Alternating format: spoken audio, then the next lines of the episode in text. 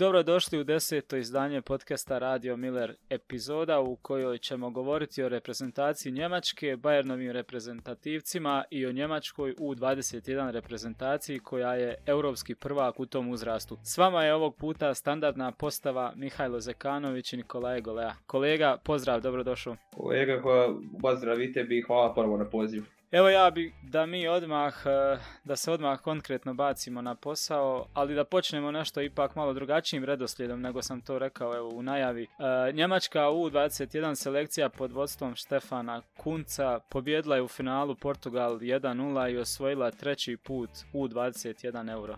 Drugi put da ti ispravi, jednom se izgubili finale protiv Španije na ovom zadnjem prvenstvu. Da, ali u povijesti treći put. U povijesti jeste to da, to da. Jer imaju, čini mi se, 97. ili tako nešto, ovaj, ajde sad da ne tražim. Uglavnom treće je kao i senior imaju 3 eura, evo sad i U21 3 eura. A Još i žene da budu imale 3 eura i tamo na... da se sve ovaj, utrostruči.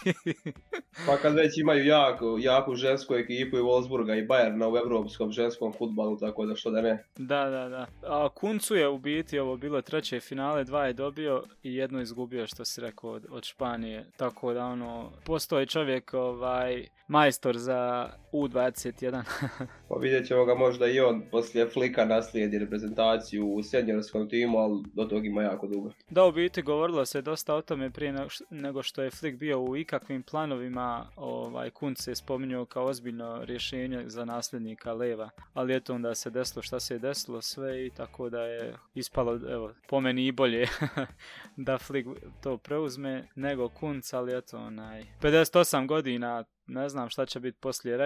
već dobiva i on neke pozive od klubova čak da, da, da preuzme, ali rekao je da želi odraditi olimpijske igre sa U23 i tek onda će vidjeti kao gdje i šta je, šta dalje. Pa dobro, u suštini mislim ti treneri što vode omladinske selekcije nije baš nužno pravilo da moraš biti dobar u tim selekcijama, da budeš poslije dobar u A. Evo, na primjer, imali smo primjeri sa Veljkom Paunovićem koji je s mladom Rijepkom Srbije uzeo trofej i poslije je vodio Chicago Fire i sad je u Championshipu, tako da nije nužno da sad moraš biti dobar trener u ovom uh, u seniorskim selekcijama, a da prije toga ono moraš osvajati kao što Kuca da osvaja sa mladom Njemačke. Da, da, da, ma nema pravila, ali u biti, e, ne znam, Kunci je uspio s Njemačkom napraviti stvarno odlične stvari, ali to je zato što je tu uspio napraviti atmosferu i jednostavno... Organizovani sistem mnogo. Ma da, ma da, sad ne vjerujem baš da bi bio nešto uspješan u klubu i to je sasvim drugi svijet, tako ovaj. Ali eto, da se vratimo ovaj, temi, da, da, da ne širimo previše, ovaj, evo, triumf koji je iznenadan u biti, niko nije računao na ovu mladu reprezentaciju Njemačke, da može tako daleko stići. I triumf koji je dobro došao i velikom elfu, jer evo, uz, uz ovo osvajanje malog eura iznenada povećava se interes ovdje ovaj, u Njemačkoj, kompletne njemačke javnosti za veliki euro. I dosta je to pokrenulo euforije i sad se javnost ono, zaista okreće levovom odabranom timu i očekuju da i njih vide u sličnom izdanju. A ono što je meni odmah na prvu zazvonilo, evo dok sam sinoć finale gledao s Portugalom, je ta atmosfera u toj momčadi mladoj Njemačke i ta energija s kojom su igrali. To je naprosto ono što je Elf nekad imao i što mu sad fali. Ono. Pa to smo diskutovali u prošloj emisiji kada smo pričali Njemačkoj reprezentaciji koliko je taj njihov poznati mentalitet i koliko je ta atmosfera pala, ali da, eto da. mogu od tih juniora mnogo tog da nauče, slažem se, zaista se vidjelo i prije početka utakmice i onaj govor u polufinalu utakmice sa Holandijom, zaista se vidi koliko je zapravo tu zdravija atmosfera i koliko su oni odvojen svijet u odnosu na ovo što se dešava u A timu, jer eto, da 2019. možda jesu izgubili finale, ali ih opet nije pogodila ta činjenica što je A selekcija ispala u grupi svjetskog prvenstva i opet su došli do finala i pokazuju taj kontinuitet i pobjedili su sigurno po imenima mnogo jaču reprezentaciju Portugala. Sigurno, sigurno. Pa bar dvije reprezentacije su imenima i talentom bile ispred Njemačke, ali vjerojatno i više malo, jer na, na reprezentaciju nije niko računao u biti. Ali eto, presudile su te dvije stvari po meni, upravo ta energija i taj momčadski duh i Štefan Kunc koji je ono došao u finale Eura, eto, tri puta što smo rekli i dva puta je osvojio.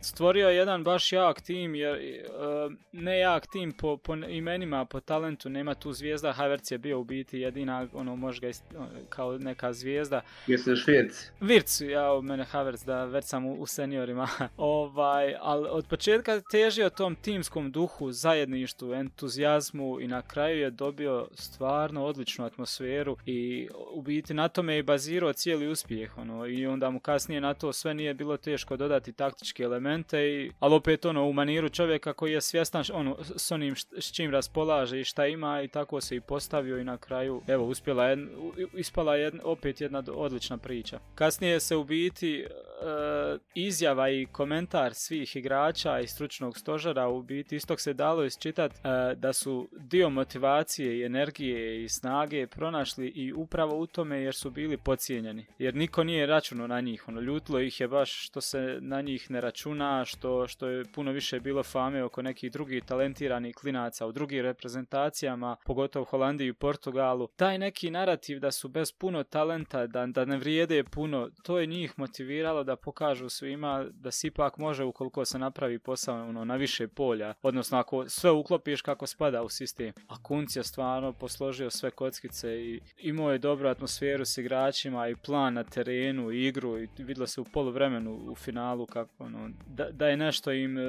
u slačionci drugačije rekao šta da odradi. Portugal na kraju nije imao rješenje na to. Po u polufinalu ono protiv Holandije Beriša zaista nije imao sreće. Lik je pogodio četiri prečka i pored toga ima, imali smo dojam da su mogli dati 10 golova koliko su da. na terenu bili superiorniji, a što si rekao na papiru i ta Holandija i Portugal pa i Francuska koja je ispala od Holandije da je prošla isto bi bila sigurno dosta veći favorit i to što si rekao za podcjenjivanje je uvijek glavni recept za osvajanje tih trofeja u reprezentacijama, ali eto uzmemo Portugal na prošlom evropskom na kojeg niko nije računao za da, da, da.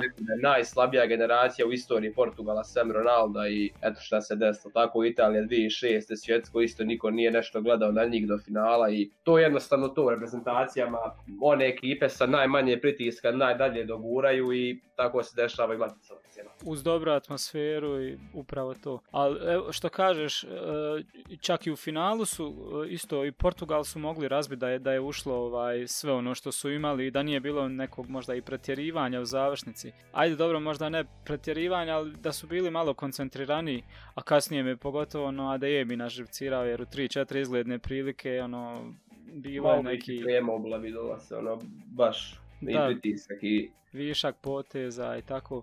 Ali čak sam se bio plašio kasnije da će biti kažnjeni jer nisu ono na vrijeme dovršili taj posao, a, a mogli su realno. I čak se je dalo pa- kasnije vidjeti da je Portugal ostao zatečan jer bio je bez odgovora u zadnjih 10-15 minuta kad su trebali stisnuti da, da, da, da, da dođu, da, da idu po to izjednačenje, ono, bili su nekako bezglavi i besmisleni u biti. A sve to bio zbog toga što Njemačka imala tako strašnu energiju i, oni startovi i, i nevjerojatno, zaista, zaista, ono, svaka čast. Za sve pohvale i da ovi stariji malo nauče od njih. Da, šta može, koliko znači dobra atmosfera i zdrava atmosfera u, u timu. I... A nije da tim nema kvalitet kada se pogleda startnih 11, ali zato u slačionici što smo pričali, to je neka potpuno druga dimenzija. Da, pa evo, nadam se da su da su uspjeli ne, e, neku koheziju unutra postići da je sve u redu. Bar tako izgleda na terenu, mada evo novine su opet pokušale malo napraviti tu nekih senzacija tipa da ne znam bilo je u Bildu ili ono kao Bayernovi se ljute ne žele igrati sa tri natrag.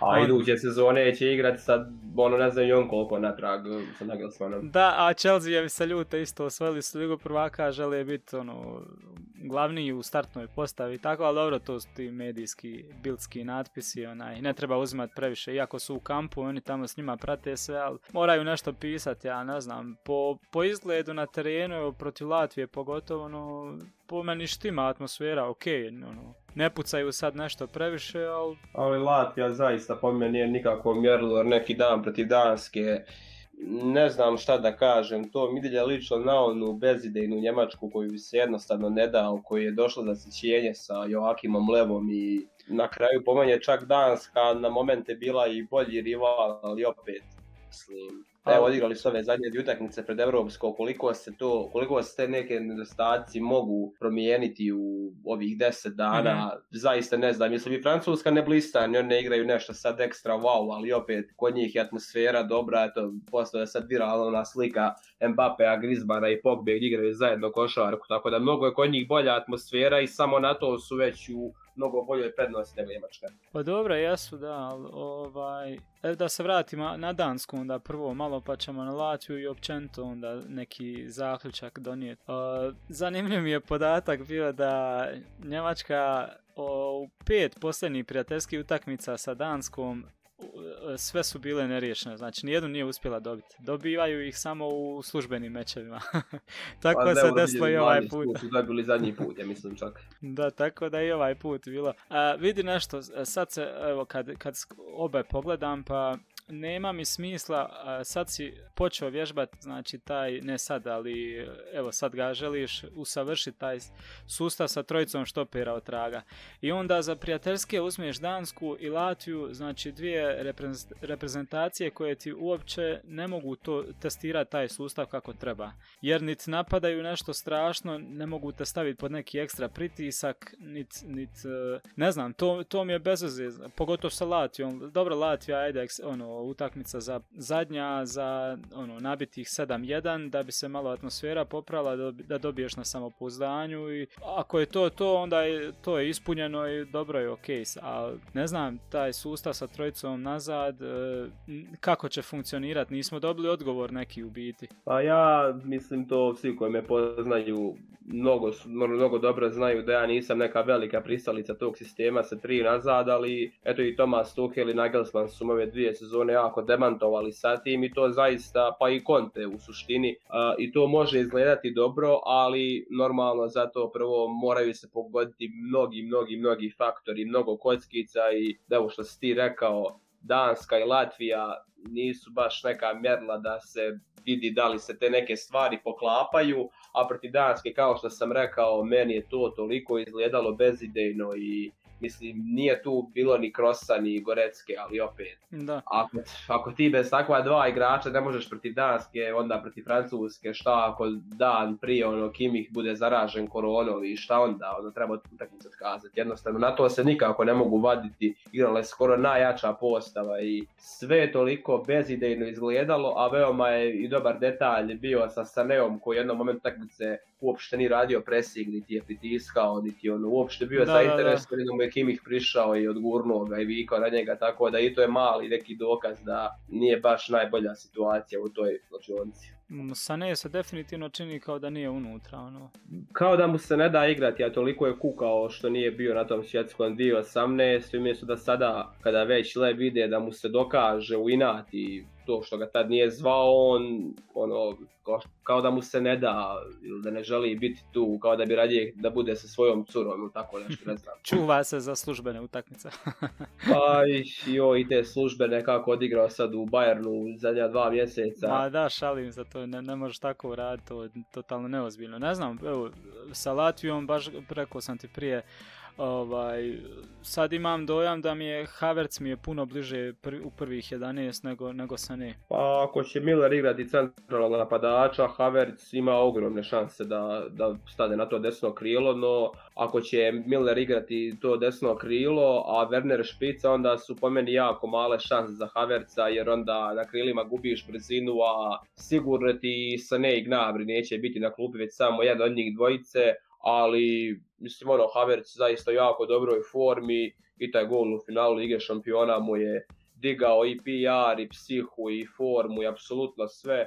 Tako da ako Miller bude centralni napadač, slažem se, Havertz će biti u startnoj postavi. I sa Latvijom je Havertz ono što je odigrao u prvo polovreme, mislim, bio je puno siguran, sa puno ideja, puno rješenja. Mislim, Latvija nije mjerilo, ali mjerilo je, kasnije ulazi sa ne, ono ima dvije, tri greške protiv takvog protivnika, pogotovo jednu što je izgubio ono gdje ti na tom dijelu terena tako osjetljivom gubiš loptu. Jer I opet izgleda loše kao protiv Danske, ono po govoru tijela. Da, apsolutno. Ajde protiv Danske, ono, možda, možda se reći da nekih 60 minuta da je to i bilo onako solidno. Ništa posebno, ali solidno za jednu pripremu utakmicu. Kasnije su došle i one izmjene, tako da ono, nema se tu šta puno ni komentirati, razvija ritam i svakako je ovaj... E, ne znam, ne znam koji je u biti bio smisao, zašto Danska baš... Kao da se boje da nekog jačeg uzmu, da se ne obrukaju i da atmosfera. Ubilo bi atmosferu definitivno. S te strane se ja slažem, bolje je Latviju uzeti kao što je sad bilo, ono, radi samopouzdanja, radi tih jer zamisli sad da su, ne znam, igrali prijateljsku sa, sa Belgijom i neriješeno ili izgubiš i onda ono, nikakvi dolaze atmosfera, ono, lošija, svakako su ovdje dosta ljudi ohladili za reprezentaciju, ono, nema, nema ko prije nekog naboja, tako da morali su, morali su raditi nešto, evo, ovakvo sa Latvijom, pa da zabiješ sedam golova, to malo digne i eto uz ove mlade koji su sad baš podigli atmosferu, počinje se nekako kotrljati taj, taj neki osjećaj za, za euro, za pa sve do to kako budu igrali protiv Francuske i protiv Portugala, jer mislim oni mogu proći kao treći, ali opet malo bi to za Njemačku bilo veliko poniženje da se raduju u prolasku sa treći, ono, kao treći. Mislim, ajde pitaj onu generaciju iz 2012. godine da li bi pristala tako nešto. Nema šanse, tako da... Pa jeste, ali eto, grupa je teška, tako da ne znam. Ja... Jeste teška grupa, ali imali su isto 2012. jako tešku grupu i sa još jačim, mislim ne još jačim Portugalom, nego ovim sada, ali isto jako nezgodan Portugal sa Ronaldom i Nanijem i Pepeom u Prajmu pa je ono isto danas kako je bila jako nezgodna i ono poslije su prošli u polufinale protiv Italije gdje su dosta nesretno ispali i tako da ono Njemačka uvijek u tim najjačim utakmicama blistala, sada evo vidjet ćemo kako će proći ili ono, ja se zaista plašim nekog debakla kao protiv Španije u oktobru. Pa mislim da neće, neće, tako, teško da će se tako nešto sad desiti, ali upravo je to razlog evo zašto on ta trio traga sada vraća, nisu to igrali od 11. mjeseca kog se ja sjećam prošle godine i sad ih vraća evo za ovaj euro i ubijeđen sam sad 100% da će to igrati bar na otvaranju protiv Francuske. Uh, upravo je to, mislim sam je, sam je to priznao isto ovim nekim uh, novinarima što su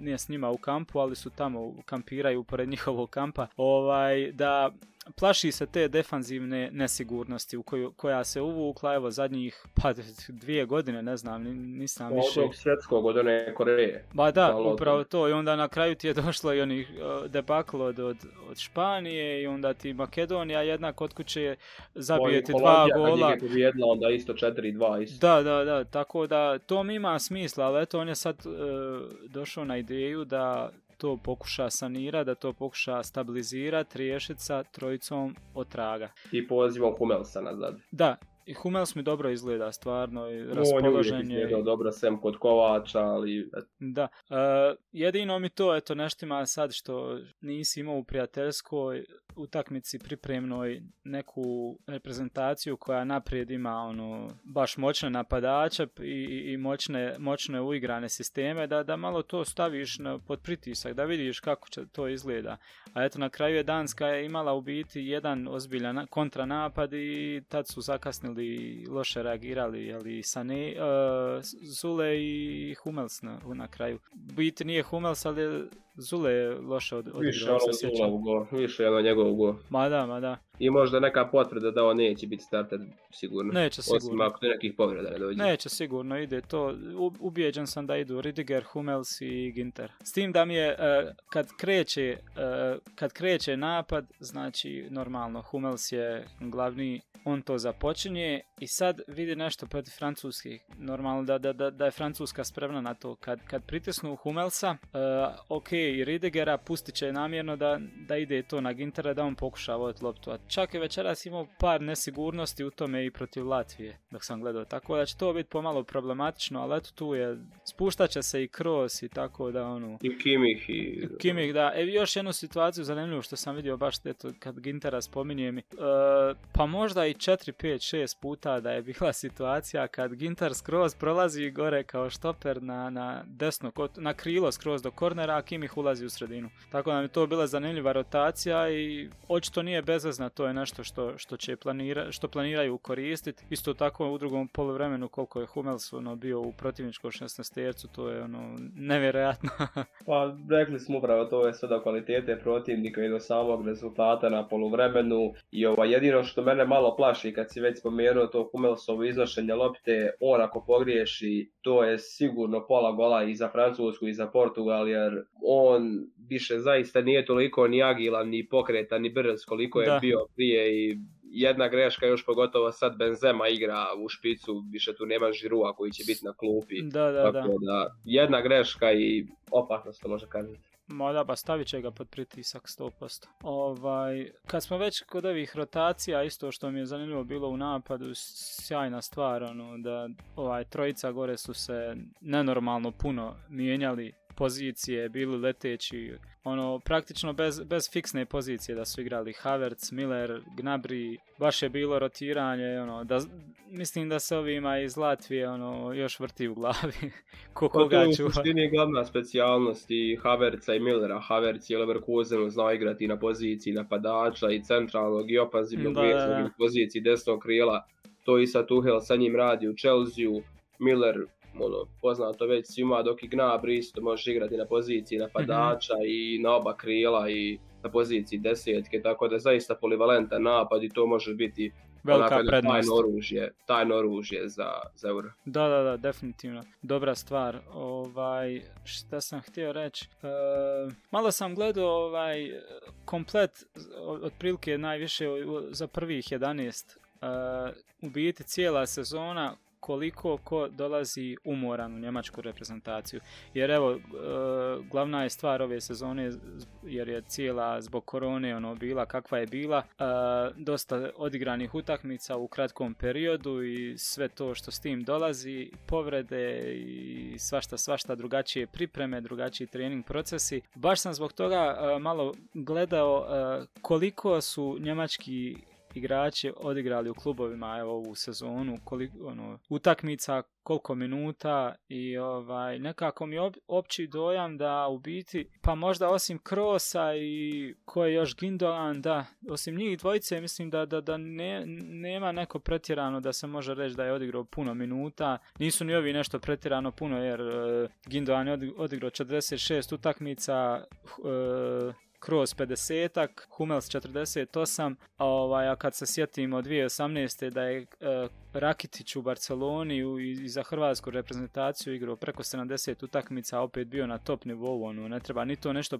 pretirano značiti, ali s druge strane, pogotovo Bayernovih igrača koji čine najviše njemačku reprezentaciju, uh, nije niko previše odigrao utakmica, ni, ni previše minuta, plus... Najviše povreda, na, povrede i korona Miller koji je bio zaražen mjesec dana, Kimih skoro dva mjeseca, Vani Gorecka sad povrijeđen Gnabry, pola sezone, korona, tako da, da jesu igrali puno, ali i korona i povrede su dosta remetili ali nije niko previše opterećen, tako da ovaj, tu što se tiče neke svježine, isto Njemačka ne, nema čeka da se plaši, ono, iako morate ubiti cijelu grupnu fazu odigrati na, na najjačem mogućem da bi, da bi uopće prošao dalje ono, bez kalkulacija, ali opet ne, ne plašim se te neke, pogotovo Ridiger ono, odigrao je 34 samo utakmice. Za... tek sad u drugom dijelu da, sezone. Kad tek sad u drugom dijelu.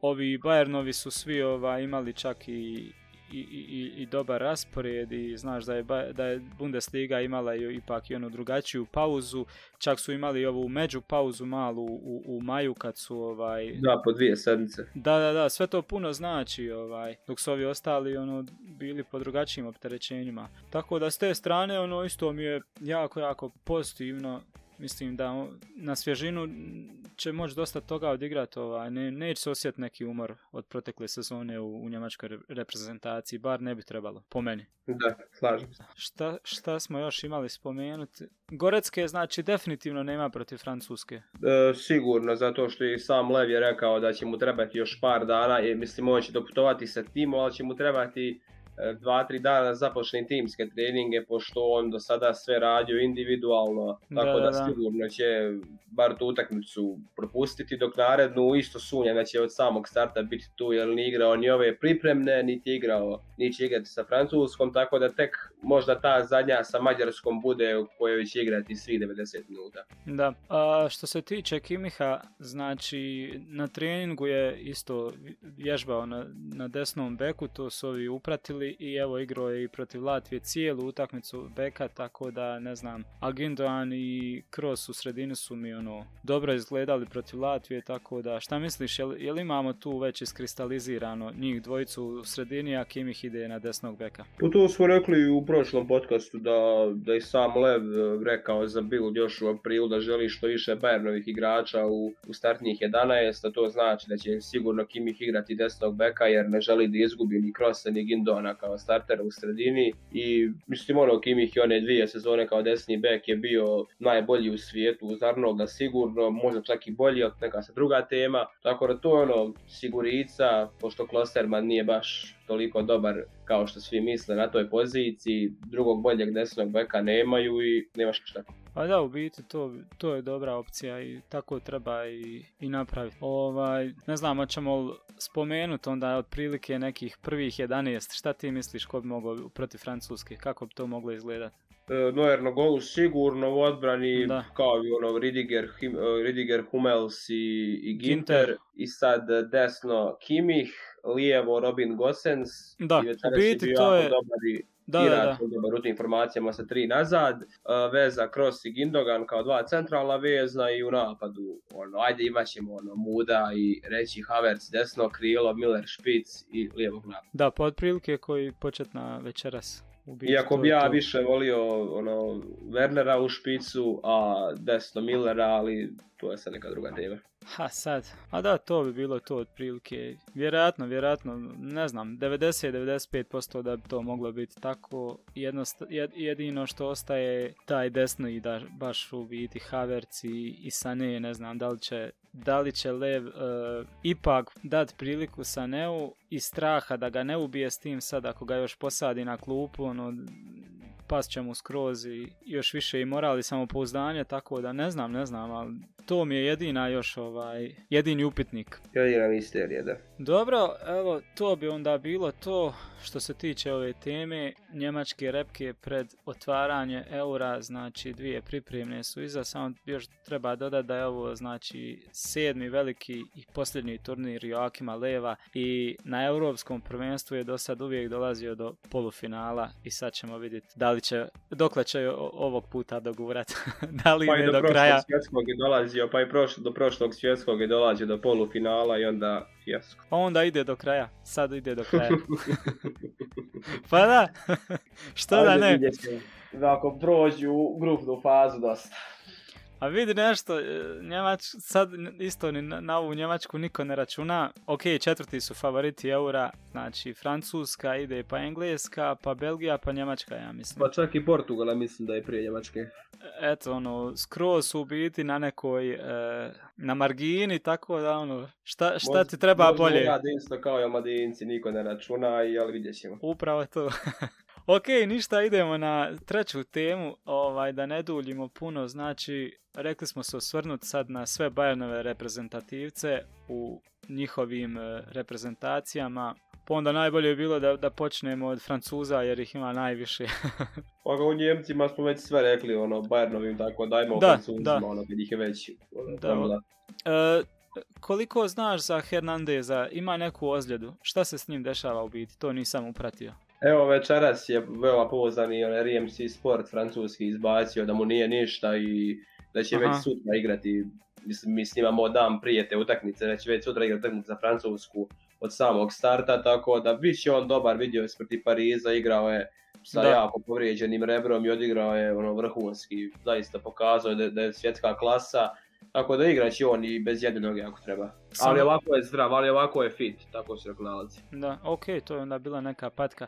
Nisam dobro upratio pa sam pomisleno ne je valjda opet neku ozljedu pokupio. Uh, u biti on u Francuskoj igra isključivo, ne isključivo, ali ono, većinom lijevog beka. Pa on je na tu poziciju, ali ne, upao čak na to prošlo svjetsko slučajno jer je Benjamin Mendy bio povrijeđen čitavu sezonu, na kraju se i CDB povrijedio, pa i Dijen je nešto bio povrijeđen i odigra to svjetsko majestralno i to ga je prodalo u Bayern i njega i Pavara, tako da mnogi se pitaju zašto ne zove Te Hernandeza.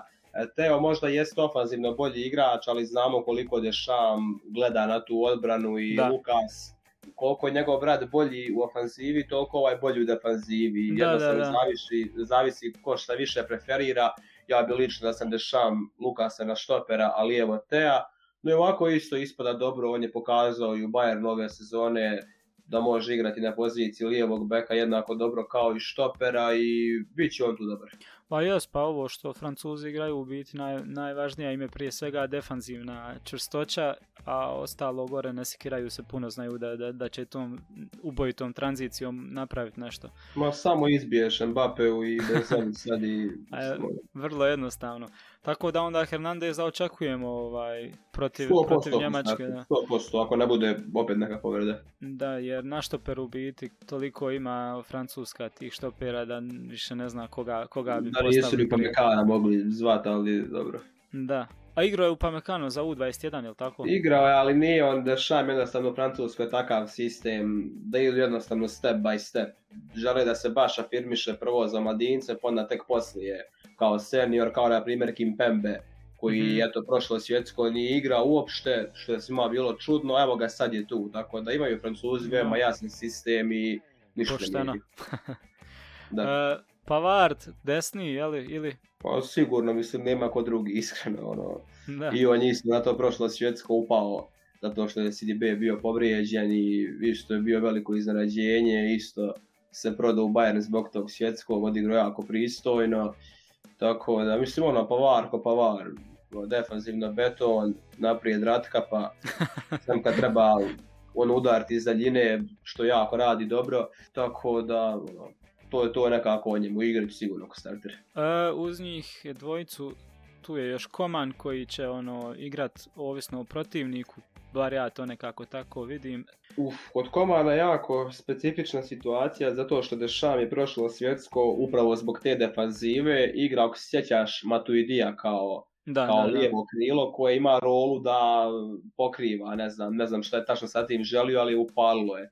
I sad se spekuliše da će po toj lijevoj strani igrati ili Tolisso kao taj neki defansivni vezni na krilnoj poziciji ili Rabio.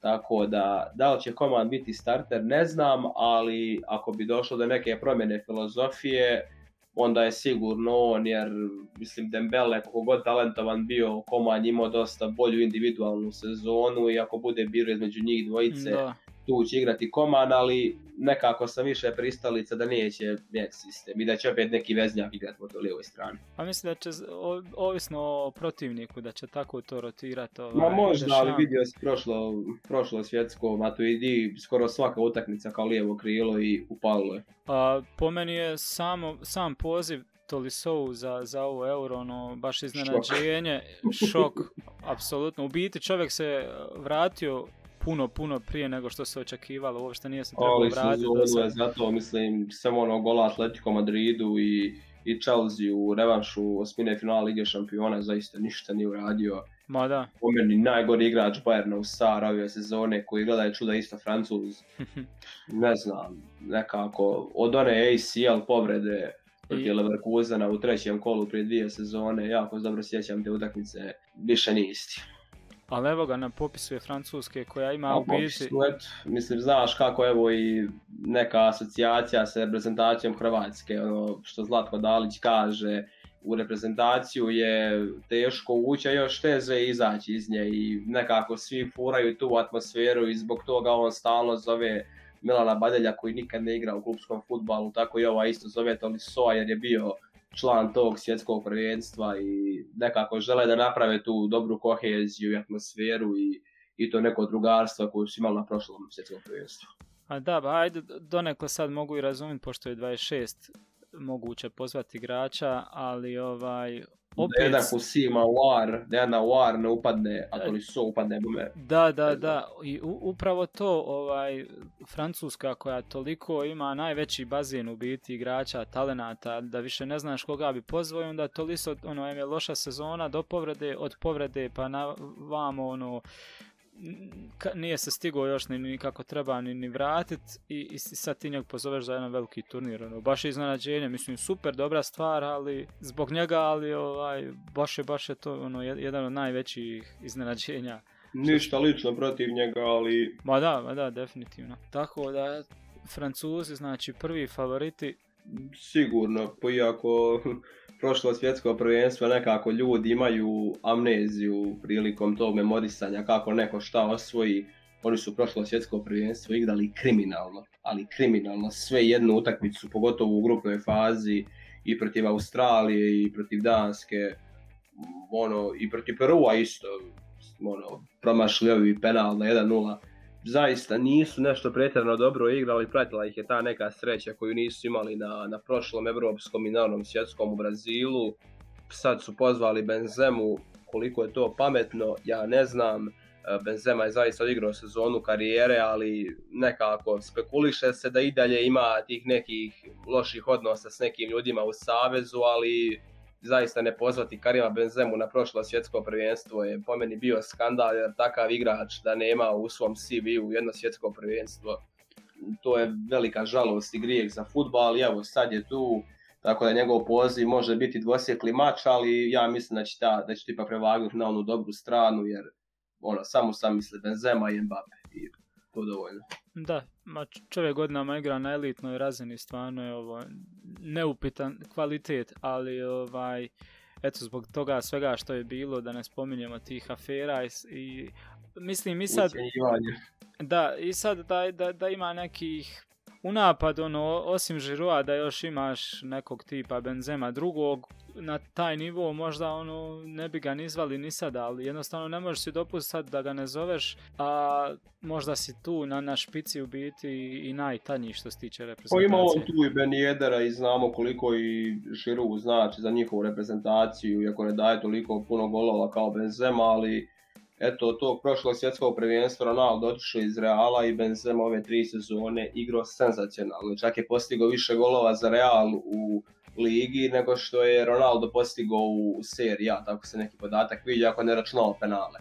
Tako, I to dovoljno govori u kakvoj je on formi, ja mislim da samo istog razloga ono ga je pozvao da bude kao neki guilty pleasure za, za sve navijače Francuske. Ma neupitno, neupitno definitivno. Sad kako će, kako će uh, suigrači to prihvatiti, vjerujem dobro i vjerujem da svi da je svima to ovaj u cilju samo da, da, da svugdje budu što kvalitetniji da i njega da smo što jači da se to ovaj da se napadne ta titula i tako da ne vjerujem da kao što neki najavljuju da će to biti debakl s Benzemom unutra radi atmosfere to mi je ono, malo mi je previše to tako gledat ali eto Vidit ćemo. Nekako ljudi traže utjehu kada vide koliko sam zapravo jaki.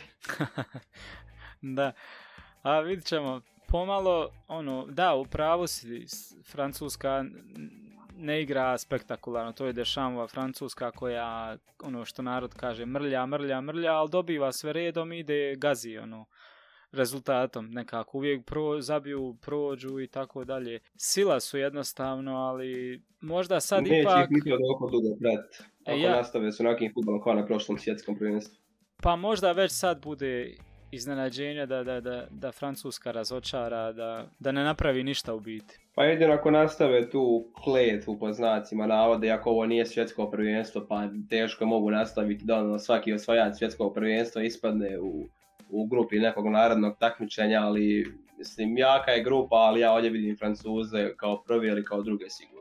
Da, ništa to bilo to što se tiče Francuza, Bajanovih igrača u francuskoj reprezentaciji. Idemo dalje, tu je još Lewandowski sa Poljskom. Šta tu reći, mislim ja Poljskoj reprezentaciji želim sve najgore e, zbog onog što su Lewandowskog protiv Andore, iako je dao dva gola protiv e, svemoćnje Andore, su ga držali i povrijedio koljeno i to je Bayernu ono, zaista uništilo sezonu Tako da zaista njima želim apsolutno sve najgore, a ovako što se tiče njihovog kadra, vidi se da je to to, više nema ni Blaštikovskog, nema ni Pišteka, pa taj Piontek koji je trebao biti taj neki nasljednik se nije baš najbolje proslavio, Zijelinski više ni onoj formi u kojoj je bio prije dvije sezone, Krihovijak je potpuno spao s mape, Ribus igra ok, Šćešni brani dobro, ali isto kao i sa Slovenijom, ako ti je drugi najbolji, ono, najkvalitetniji futbaler u ekipi golman, to dovoljno govori o tebi.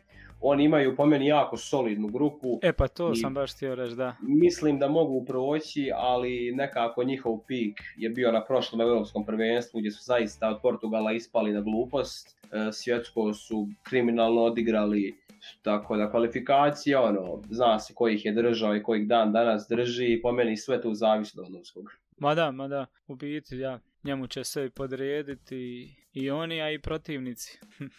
Tako da, pa dobro, grupa, grupa sa Slovačkom, sa Španjom i sa Švedskom, e, čini se da, da, da imaju šanse proći, ali opet s druge strane, ja kad vidim, kad se sjetim kako Švedska igra tvrdo i kako je s njima jako neugodno igrati, opet, ne znam, Slovačka ok, ono... Možda ekipa za natrpavanje, ali ne treba pacijenti.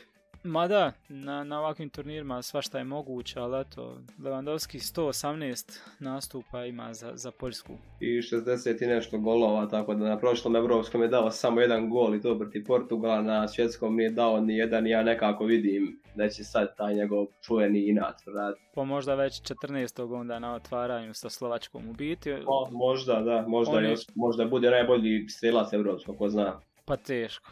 Mislim, takva je grupa. Nije sad na, na ovim takmičenjima nije kao u Ligi šampiona gdje se ono mora dati po 15 golova da budeš najbolji. Eto, prošlo Evropsko je Griezmann bio najbolji strelac sa 5 ili 6 golova, tako da ne treba tu nešto pretjerano puno golova, opet imaš ono zaista solidnu grupu gdje Slovacima može dati dva, Šveđanima jedan i Španci, ok, jesu Španci, ali njima nekako možeš trpati tako da i tu je sve otvoreno oko najboljeg strelca. Ali morali bi proći dalje bar još, jedno, još jedan krug. Ili da osmini finala bude neka goleada protiv Francuska, ono izgube 5-2 i onda ne dva gola i... da. Uh, idemo dalje, znači ostane nam još koga gospodin, nismo spomenuli. Gospodin David Alaba koji je službeno od 1. jula futbaler Real Madrida, ali Kralj. pošto ovo snimamo 7. juna i dalje naš futbaler, pa ide.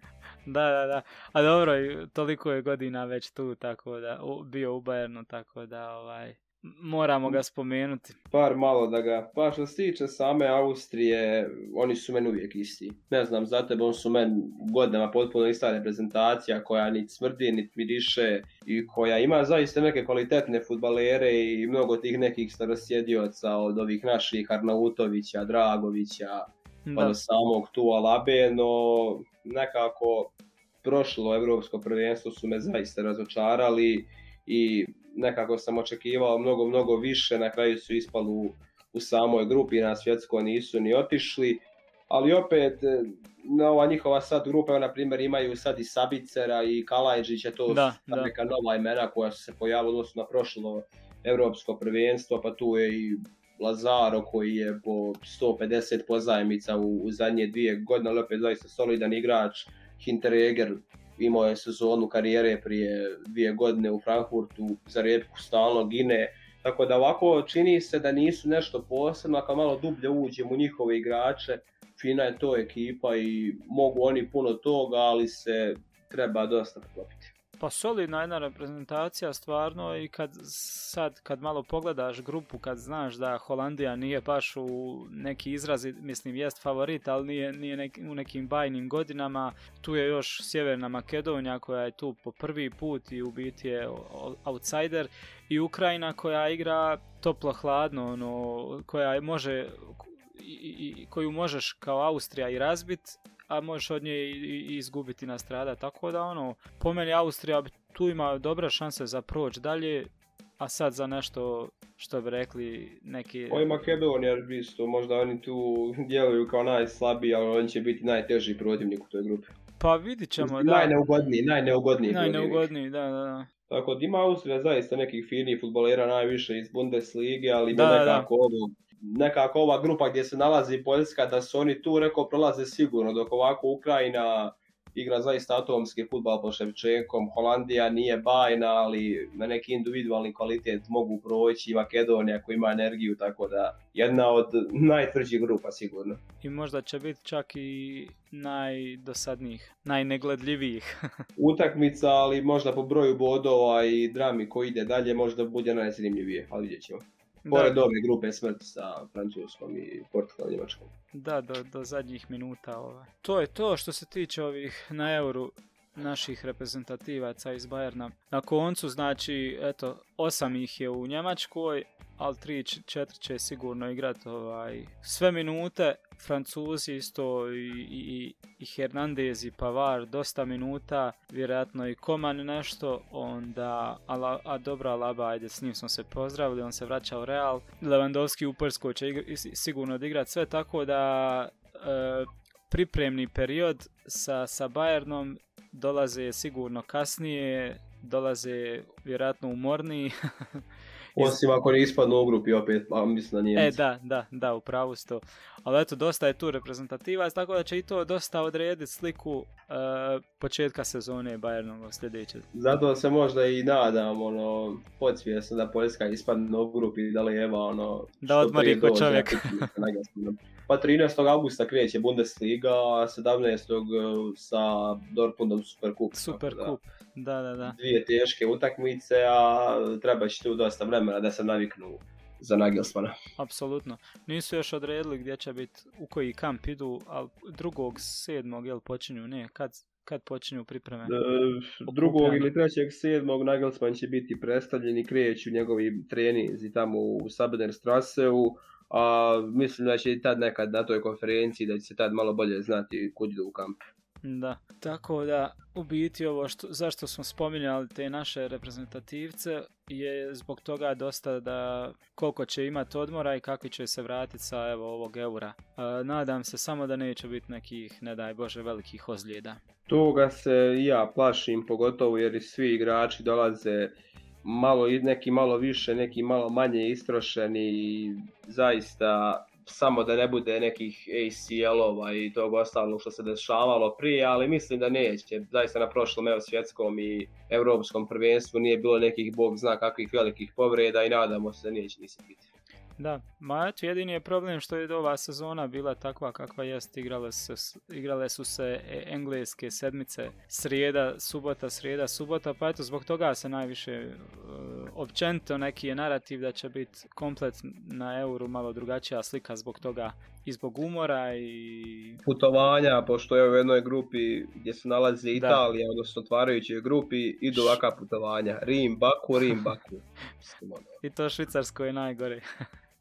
Ubjedljivo najgore, ali isto ono, najviše će tu, što si ti rekao, istrošenost i umor od leta i ostalo. Tako da to je možda grupa s najvećim potencijalom za i dosadne utakmice, ali i za povrede. Ništa, to bi bilo to onda. Nadam se da smo sve spomenuli, da nismo nešto zaboravili. Ne znam, imaš li ti... do kraja opet, šta što kaže na svakom podcastu. Pa mislim ono, nekako mi za ovo europsko prvenstvo nemam neki osjećaj hype, iako se publika vraća, jer mislim da nas je ova sezona i nas fanatike zaista izmorila i udavila od ovolikog futbala i svega i da će nam dobro doći mali ovaj predah koji dolazi nakon europskog prvenstva, čeka nas prelazni rok i onako nadam se zaista dobrom i kvalitetnom europskom prvenstvu, ali ne očekujem sad ništa spektakularno zbog ovih svih faktora koje smo naveli. Da, ništa onda to bi bilo to za ovo deseto izdanje. Kad snimamo sljedeće? Jest, ljubilarno, to se ne smije propustiti. Kad snimamo i šta snimamo sljedeće? pa treba sigurno Njemačku, sad ne znam da li ćemo snimati odmah dan nakon utakmice, ja sam nekako više da, da kada prođe ta grupna faza, da taj nju obradimo. Da ja bi oko Njemačke čekao da odigraju sve tri utakmice i da tek onda o njoj pravimo temu. Onda da, grupnu fazu, onda posebno radimo. A ako se dese neki transferi kao i prošli video s Omarom Richardsom, bit će detaljna analiza ali ako ih bude, a ja nekako mislim da neće po ovim svim vijestima. Ono, ako pratite našu stranicu FC Bayer Balkan Fans, da ću pričam. Da, ništa onda to bi bilo to za ovaj put, za ovo jubilarno deseto izdanje. Pratite nas, subscribeajte, šerajte, sve radite šta, šta može nam pomoći da se širi podcast dalje, da napredujemo dalje. I Toliko... hvala vam budu na prethodna dva specijalna podcasta, 800 i 900 pregleda za nas, sa mislim ovakvim, ono nismo nešto toliko u velikom budžetu kao neki ostali veći podcasti, ali evo, prošli skoro hiljadu pregleda, da. Zaista, srce nam je puno. Za početak, da, odlične brojke. Hvala svima, hvala na slušanju, hvala tebi kolega i evo, to je bilo sve. Puno pozdrava svima što kažu naši komentatori. Hvala na pažnji i doviđenja.